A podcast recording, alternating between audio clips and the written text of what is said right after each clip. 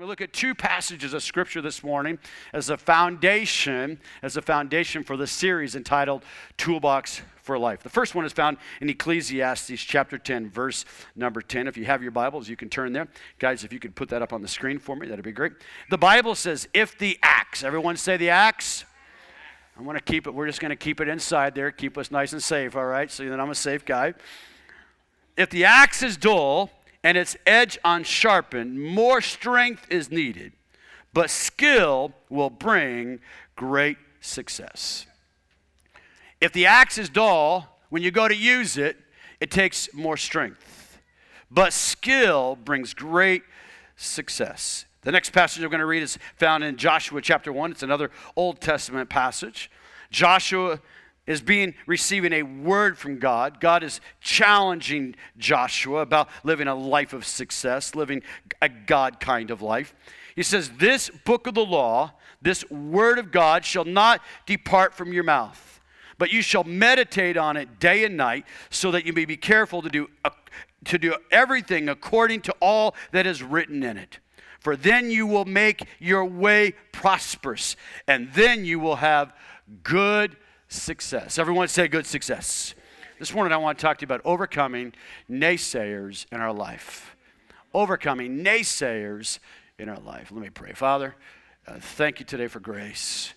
Thank you for the work of your spirit we've already sensed in our time of worship. And Lord, I just pray for your people. Give them spiritual ears to hear. God, we want to leave here, Lord, with something that we can take into tomorrow, something that will change our world, our sphere of influence. God, I pray today that you will help us to become everything you've created us to be. God, I bless your people. Now, Lord, one more time, I need you in the second service. I need your grace in your wonderful name. And everyone said, Amen. You may be seated. You know, there are thousands, there are thousands of books that have been written to teach you how to succeed. And what I've discovered in most self help books, and I've read a bunch of them over the years, is that mostly if you have drive and determination, you can become anything that you want to be. Well, I mean, that's a good thought. It's a good thought. It's not necessarily a God thought, but it's a good thought. See, our culture has a definition of success that says bigger. Bigger bank accounts, bigger car, bigger house, bigger. That's kind of the world's concept a, a bigger office, a bigger promotion, a bigger paycheck. It's the world's concept of success, and it's always about me. It's always about me. The world's concept of success is about what I can get, what I can achieve, what I can accomplish. And there is a part of our lives that that is true. The bigger issue, though, it's not the complete picture. It's not the God picture that He's created for you and I.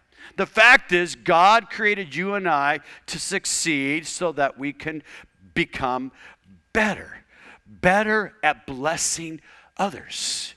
Every person in this room was created by God for a mission. Every person in this room was created by God to succeed at not just becoming a better me so that I could have more for me. No, so that you could become a better you, so that you could be a better blessing to other people. The heart of God today isn't for me necessarily. The heart of God is that when He comes into me, He enables me to minister and to serve others. It isn't about me, it's about others. Jesus said, The greatest, the greatest, the most successful in my king are those who become servants of all. And so the heart of God today is for us to succeed. But God's success is not just a little, it's 180 degrees different than the way that the world defines success. Now, here's what I know about God I'm a dad. I got two boys. My, my youngest son is Keenan. He's 22. He was playing the guitar up here on the stage. I think he had an Alabama hat. He traded over to Alabama today because we were in Alabama last week and his mom bought him a hat. And so he's wearing an Alabama hat right now. Well, he's not an Alabama boy, he's a Florida boy. Uh, but Keenan's been a great kid, great champion. He, and everything he's tried to do is very best in life, and I'm proud of him, so proud of him as a dad. But I remember when Keenan was four years of age, he played soccer. How many of you had kids that played soccer around three, four, five years of age? Come on, parents, raise your hand.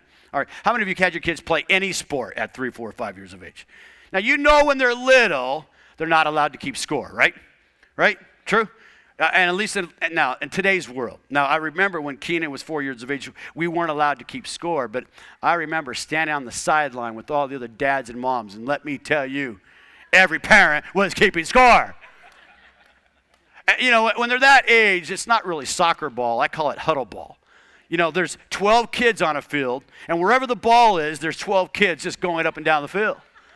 I mean, it's a lot of fun. But boy, when your child's team or your child scores, they scored a goal.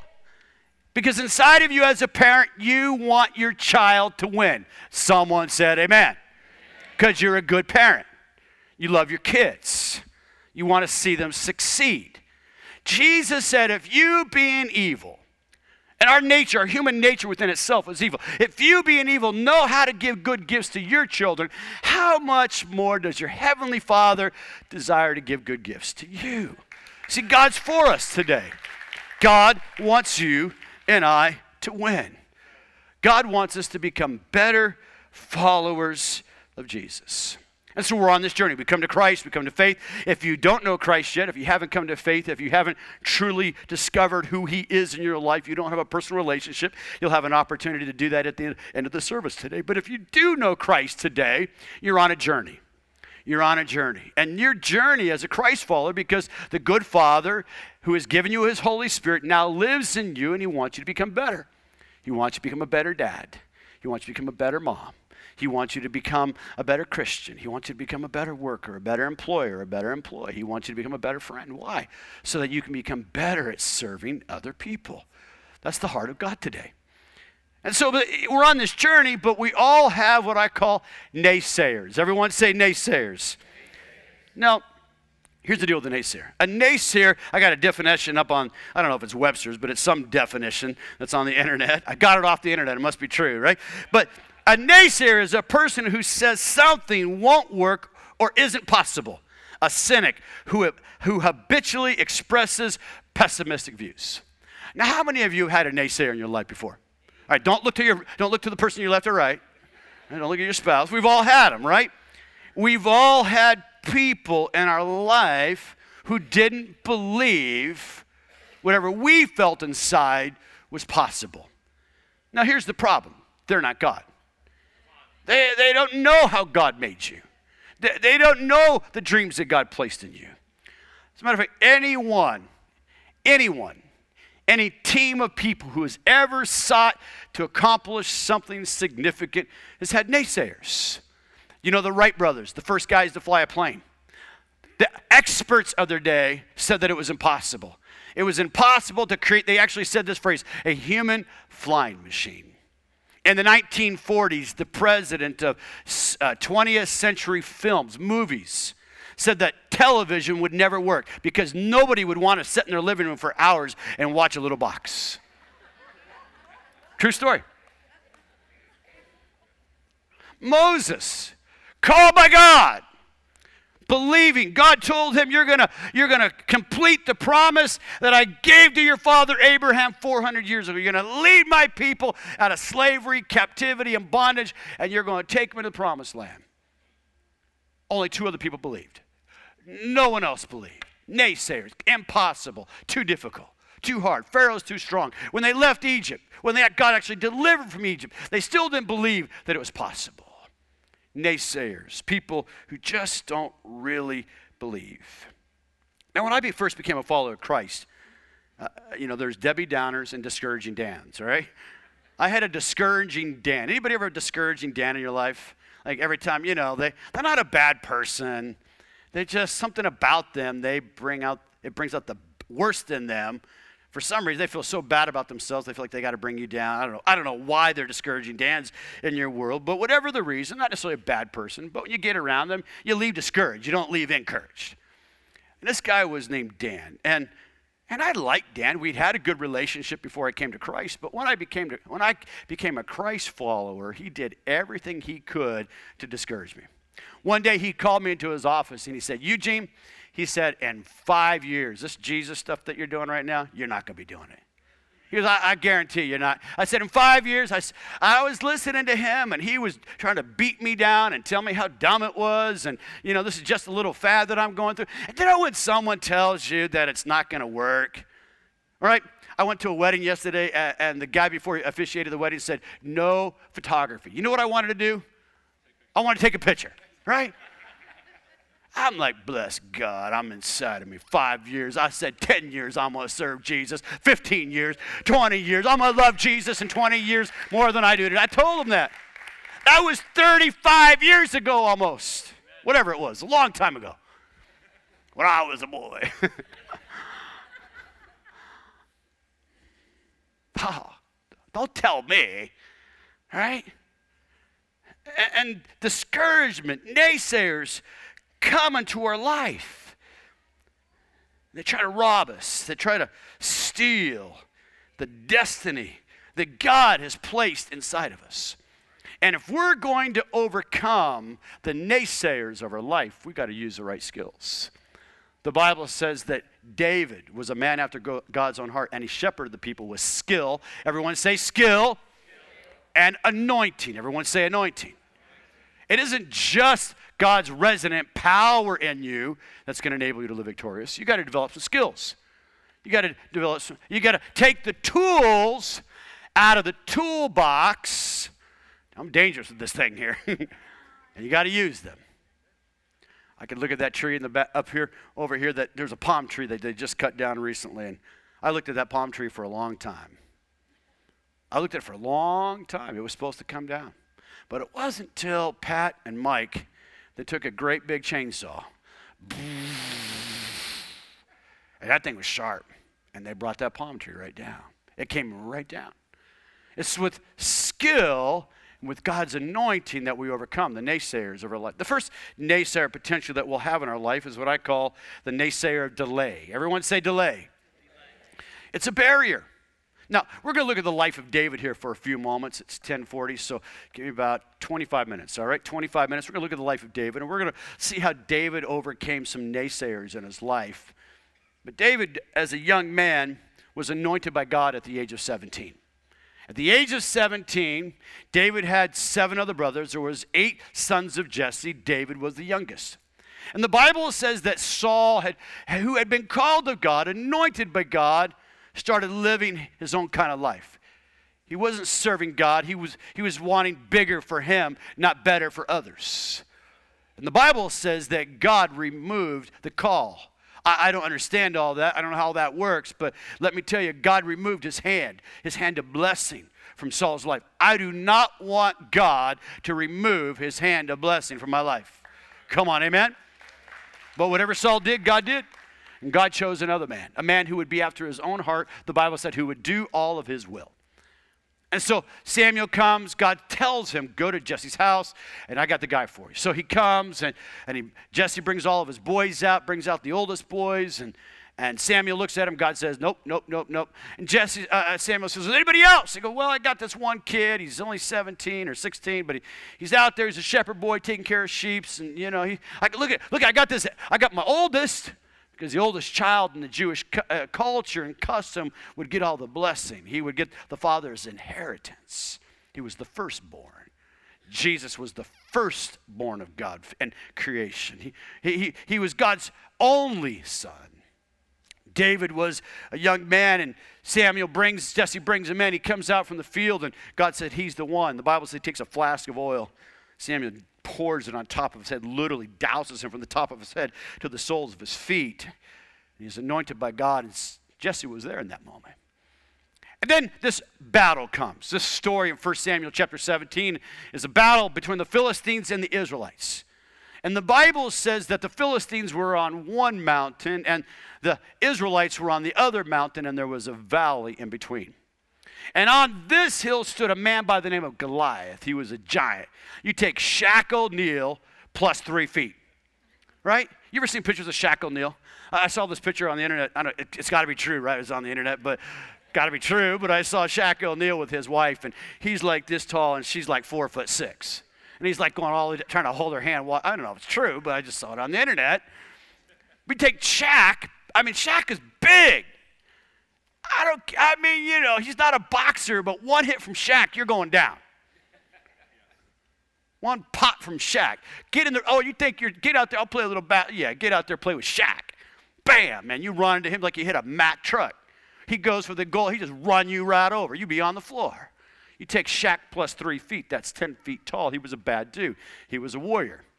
He was a warrior. He, he was born to fight. He loved to fight. And at this time, his goal was to destroy the people of Israel. Now, here's this shepherd boy, 17 years of age, watching the sheep, and this is where we find our story. And the Bible says in 1 Samuel chapter 12, now David was the youngest of Jesse's sons. His three older brothers had already enlisted in Saul's army, they were already on the battle line. Look at verse number 15 says, But David was held back to care for his sheep. Everyone say held back. Sometimes we feel held back in life. You have a dream, you have a goal, and you feel like either people, maybe, maybe because your background or your, your educational experience, or maybe because the color of your skin or your gender, whatever reason, there's, there's something inside of us that seems like it's holding us back from this dream, this goal, this call. David was anointed of God, he was called of God. And the Bible says that David was held back to take care of the sheep for his brothers. Uh, what I've discovered is that although we might feel like we're being held back by others, what I really believe, what I really believe is that God is working a divine delay in our lives. Because here's the deal if you are seeking first the kingdom of God, no weapon formed against you shall prosper, no tongue that rises up against you shall be condemned. You are the servant of the Most High God. If God is for you, who can be against you? And so we feel like others are holding it back. But the fact is, this is a divine delay. Uh, what do you do in the time or the season of delay in your life? What do you do? How do you live? There's an opportunity in front of you, but there's opposition. Many times, most time, every opportunity has a plus to it, and the plus is opposition. The plus is opposition. Opportunity plus opposition equals the will of God. And so, what do you do in the, in the delay of life? What do you do in the time when you're not quite sure what your next step is? What do you do when you've received a call or you sense that God is doing something in your life? What I believe today, God is allowing these divine delays to test us. In Deuteronomy chapter 8, verse number 2, the Bible says, Remember how the Lord your God led you all the way in the wilderness these 40 years. Remember how God saved you. Remember how God and the sweetness of that moment came, touched your heart, and showed you his love. Oh, I was talking with someone this last week, and they told me how that in one moment God just came. Their heart was so full of hatred and anger. And in one moment, Jesus just came and he filled them with love. Do you remember that?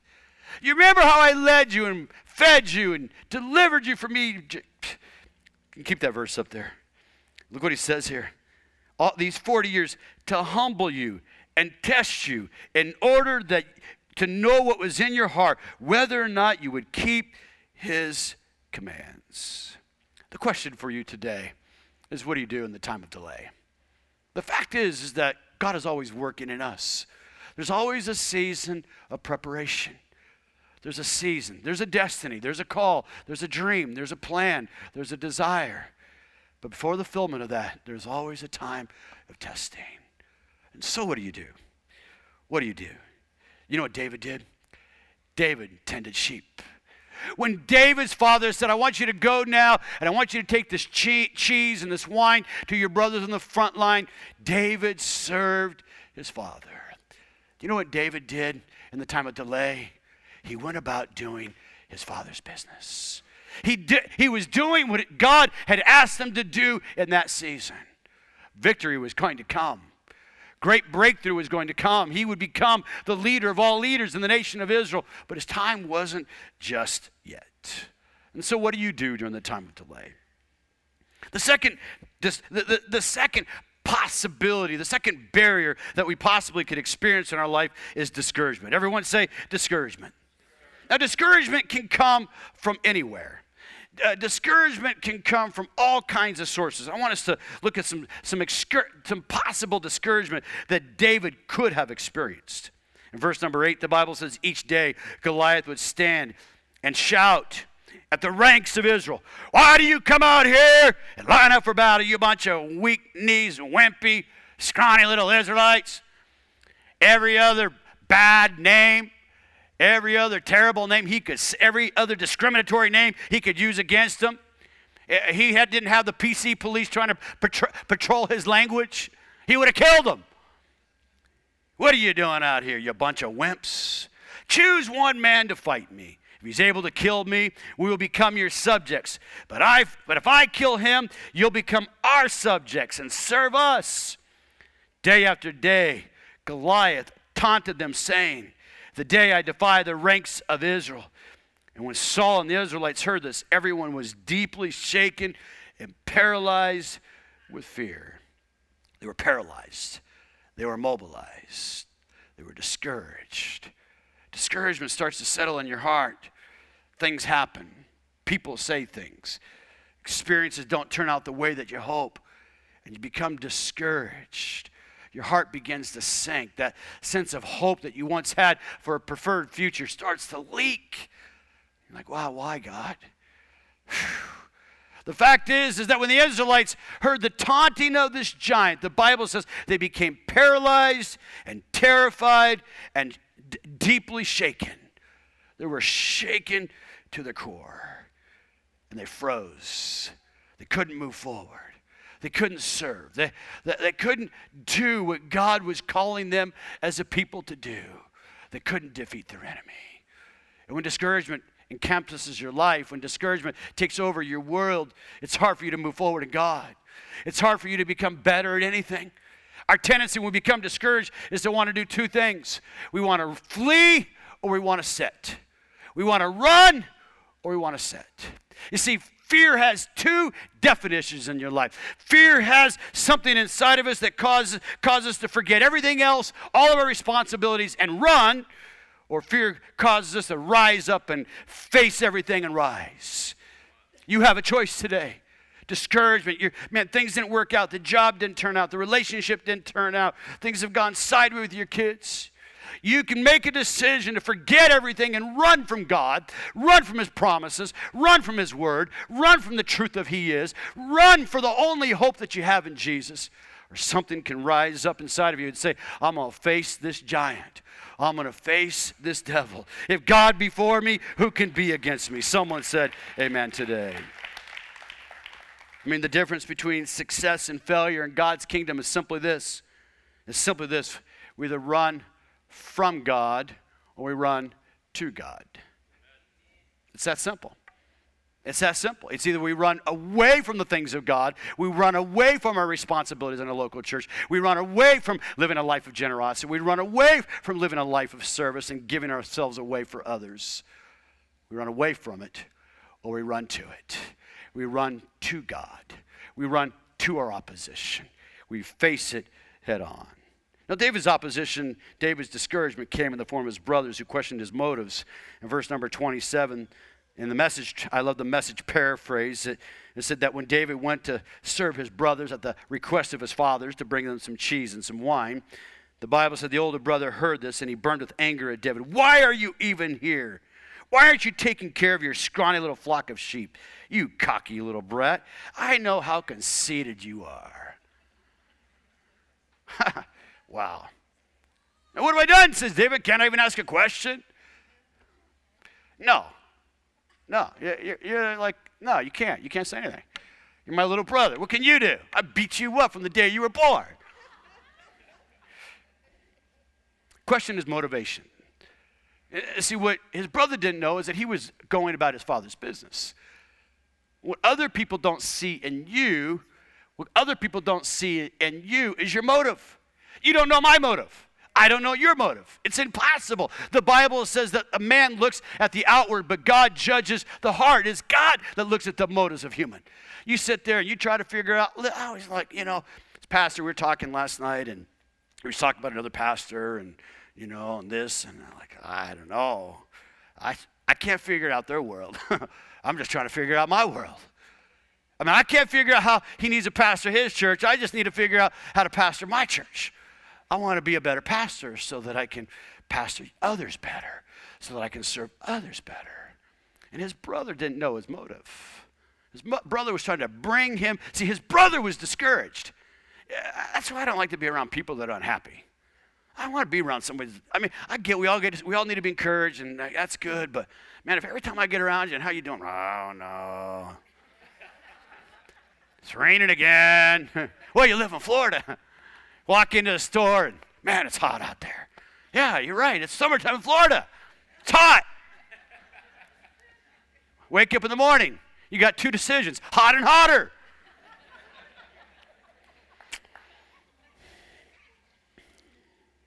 David had a destiny inside of him.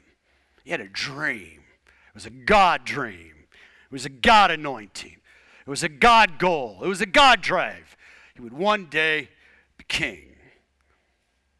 Somehow, David's inquisition, David's questioning of his brothers, and his sense of confidence that he could do something to beat this giant made its way to the king.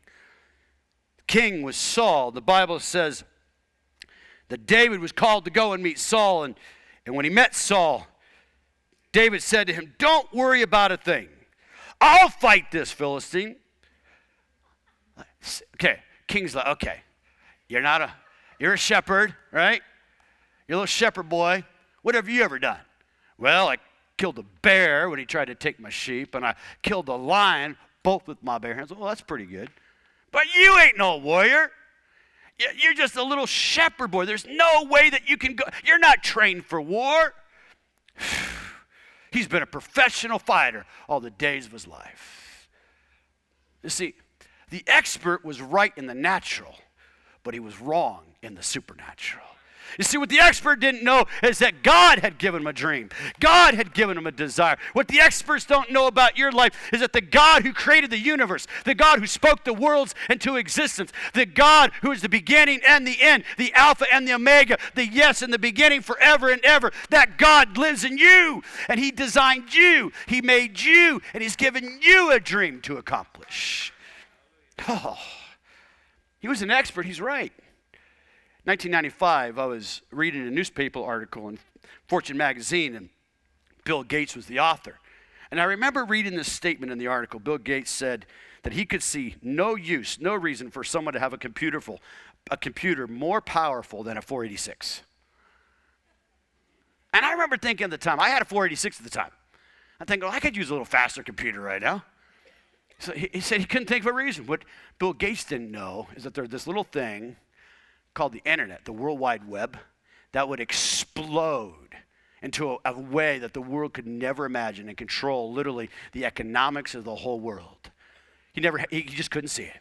He was the expert. He was the wealthiest man in the world. And so he didn't have all the right information. And the fact is, when other people look at you and say you can't do it and you're not equipped and you don't know, they're not the expert about your life. There's an expert of your life, and his name is Jesus. And so David has to move forward. As many times our feelings can lead us into the wrong direction. We become discouraged, and if we allow discouragement to settle into our lives, we end up being demoralized.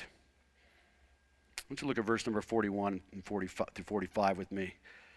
And the Bible says that Goliath walked out towards David with his shield and spear, sneering at a contempt, sneering in contempt at this ruddy faced boy.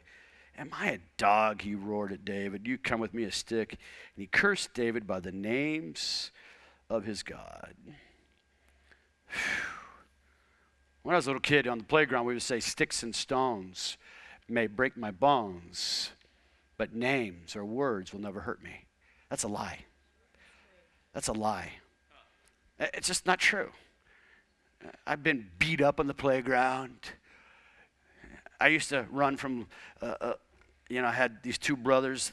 The one brother was my best friend, Alfonso, and his little brother was Ruben, and Ruben could beat me up. And every time I'd go down to play basketball with Ruben, I'd have to run away because he wanted to beat me up again. Alfonso, can't you? St-? He didn't want to stop. He liked to watch his little brother beat me up. I, I, those bruises are far gone.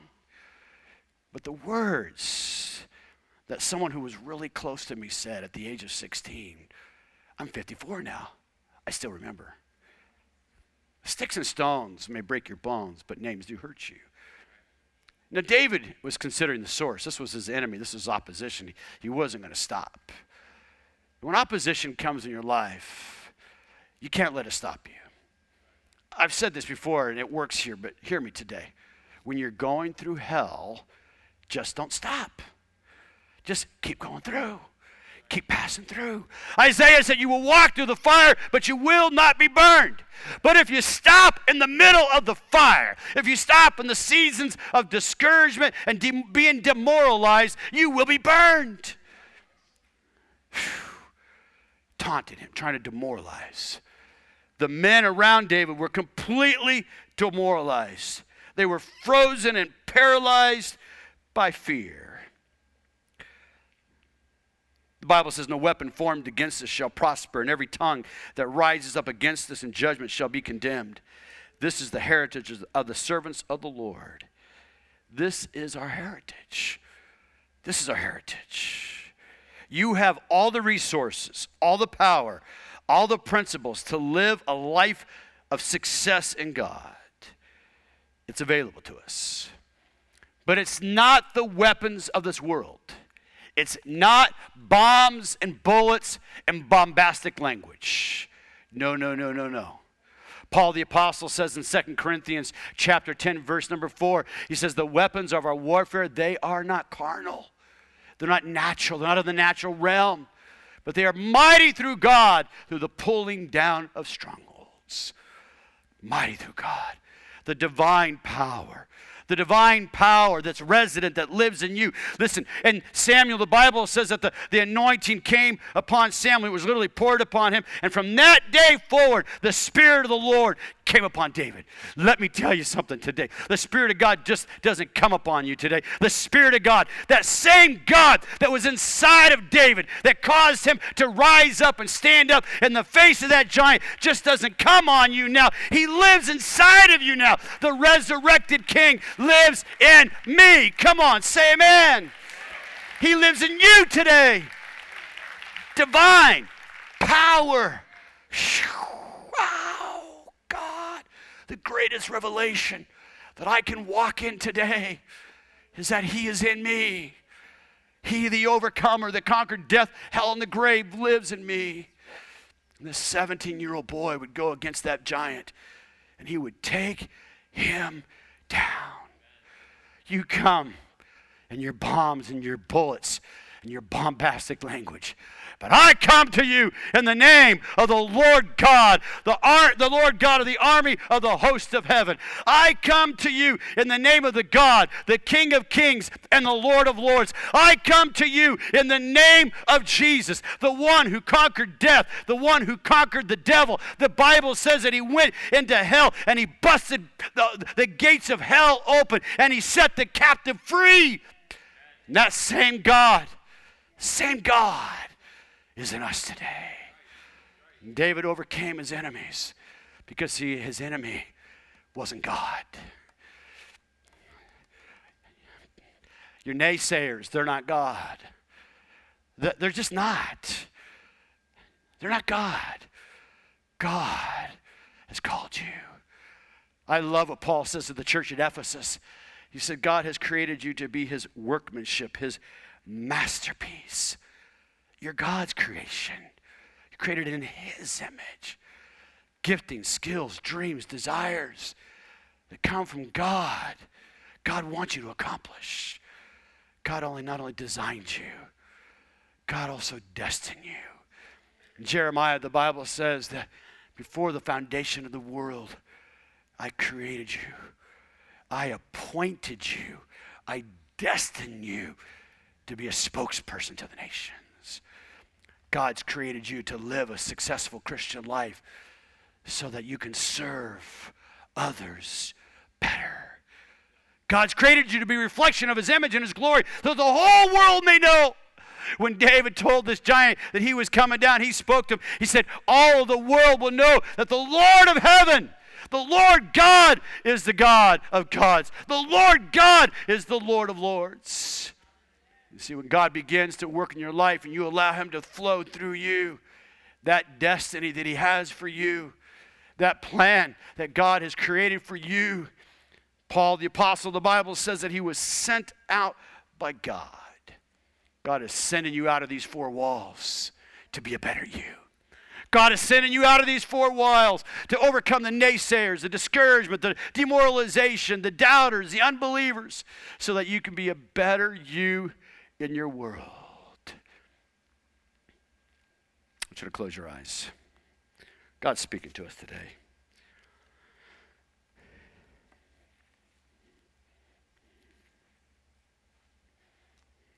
David expected God was going to give him his success.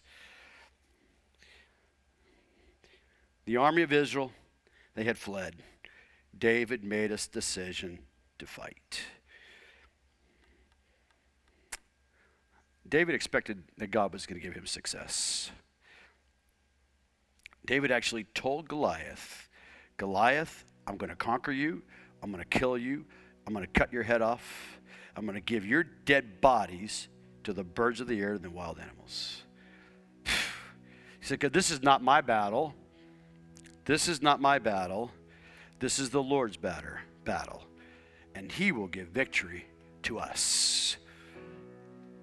Your battle today is not flesh and blood. Your battle today is not your battle. Yes, you're, you're going to engage. David acted. David put five stones in a sling and he brought the giant down with one stone. But it's the Lord's battle today. And are you going to let the Lord fight your battle? Are you going to let the Lord do what He can do in your life?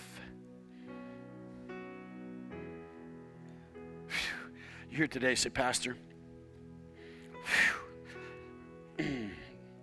I've allowed some stuff, discouragement and distractions. I, I've even felt maybe demoralized, and I didn't know if I could keep going. But I'm, I want today, I want to live in the victory that God has for me. I want to live a life of grace. You're here today, and that's you. You said, God, you said, Pastor, I need that grace. Paul prayed this prayer. All hell was against him. And he asked the Lord three times, and God said, Not, no, not yet. He said, Paul, my grace, my grace that unmerited, unfavor, that kindness, my grace is sufficient for you. For in my in your weakness, I become strong. In our weaknesses, God becomes strong. And you here today say, Pastor, I'm willing to let God have complete control. I'm willing to let God, I'm remembering the Lord my God. I'm going to give it all to Him today. I'm going to rely on His grace.